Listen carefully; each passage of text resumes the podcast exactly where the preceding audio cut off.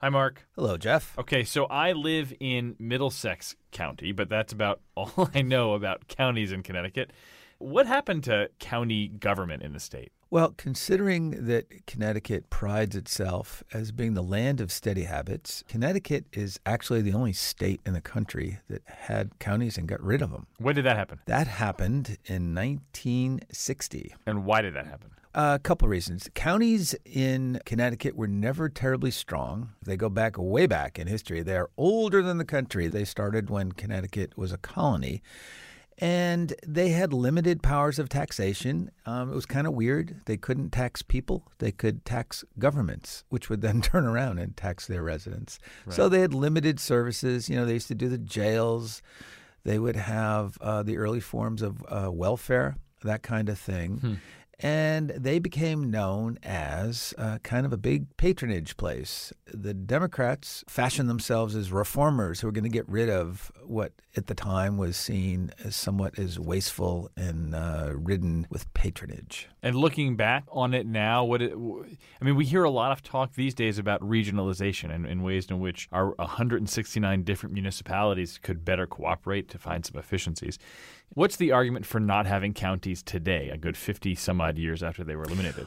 Okay, you've touched on something that Connecticut is struggling with and has struggled uh, with for a while, which is how do you have regionalization without county governments? Mm-hmm.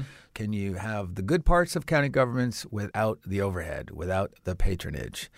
you do have the push to go back to some regionalized services, although even that term has fallen out of favor. Now uh, you will hear references to shared services. Hmm. Um, this has been a bipartisan thing. Rob Simmons, the former Republican mm-hmm. congressman from mm-hmm. the second district, he is now a first selectman in Stonington.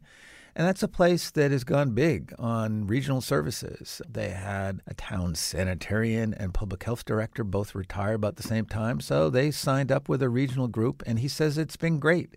You know, one example is in, in a neighborhood that had an outbreak of rats. This regional public health entity sent in seven sanitarians and helped uh, quickly get a handle on this. As opposed to the one sanitarian that he could have had before the, exactly, the, the exactly. Retirement. So, you know, so Rob Simmons says, no, this is a great thing. There are a lot of people who listen who may not who may live here but may not be from here, and a lot of the lore of Connecticut is that we are, you know, fiercely independent, home rule kind of people, and we want all the control at the most local of levels. Is that still a relevant argument point as we talk about call it counties, call it regionalization, call it shared services? Whether it's relevant in the sense that it's a sensible concern uh, is is up for debate, but it's certainly relevant and that it's an a concern. It's mm. a political obstacle to doing this stuff, unless you do it in ways that are quiet, in ways that don't kind of rub up against that sense of we must be independent. Mm. And what I'm really talking about is schools